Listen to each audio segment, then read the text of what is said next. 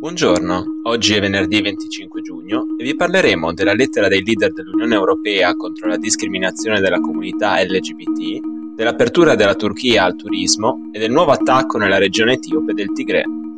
Questa è la nostra visione del mondo in 4 minuti.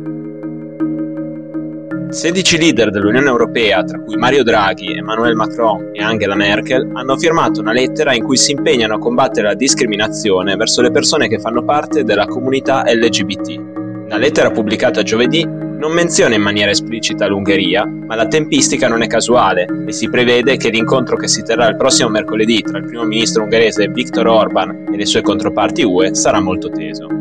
La scorsa settimana il Parlamento ungherese ha adottato un disegno di legge che vieterà di mostrare le persone appartenenti alla comunità LGBT all'interno di materiale educativo in prima serata televisiva o in spettacoli e film rivolti ai bambini.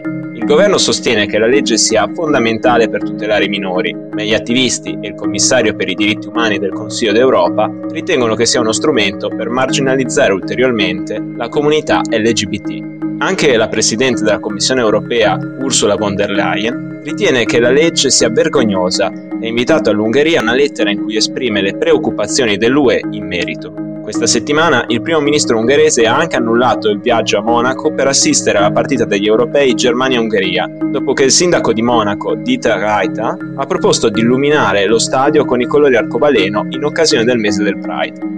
Nonostante le proteste degli attivisti e dell'UE, Orban ha difeso la legge e ribadito che non ha intenzione di abrogarla.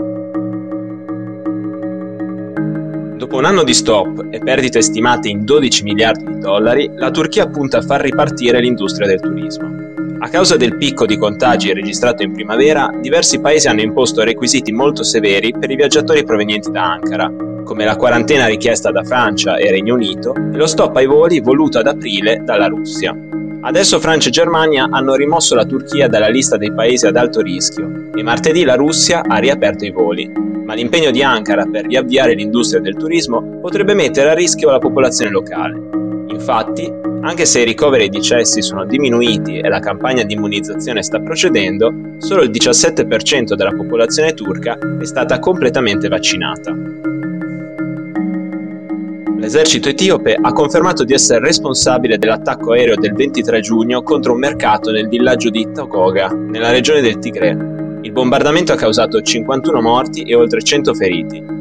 Colonnello dell'esercito etiope, Getnet Adane, ha difeso l'azione spiegando che gli obiettivi erano i ribelli che sostengono gli ex leader della regione del Tigre, riuniti in zona per celebrare la giornata dei martiri. La Croce Rossa ha denunciato l'intervento delle forze etiopi che hanno bloccato un'ambulanza mentre si recava sul luogo per prestare soccorso. L'attacco aereo è arrivato nel mezzo di una nuova escalation di violenza nella regione del Tigre, mentre l'esercito etiope, sostenuto dalla vicina Eritrea, sta facendo di tutto per eliminare i ribelli.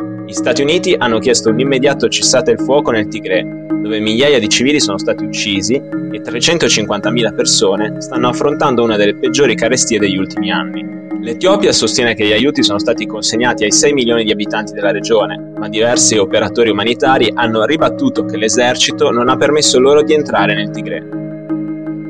Per oggi è tutto, dalla redazione di The Vision a lunedì.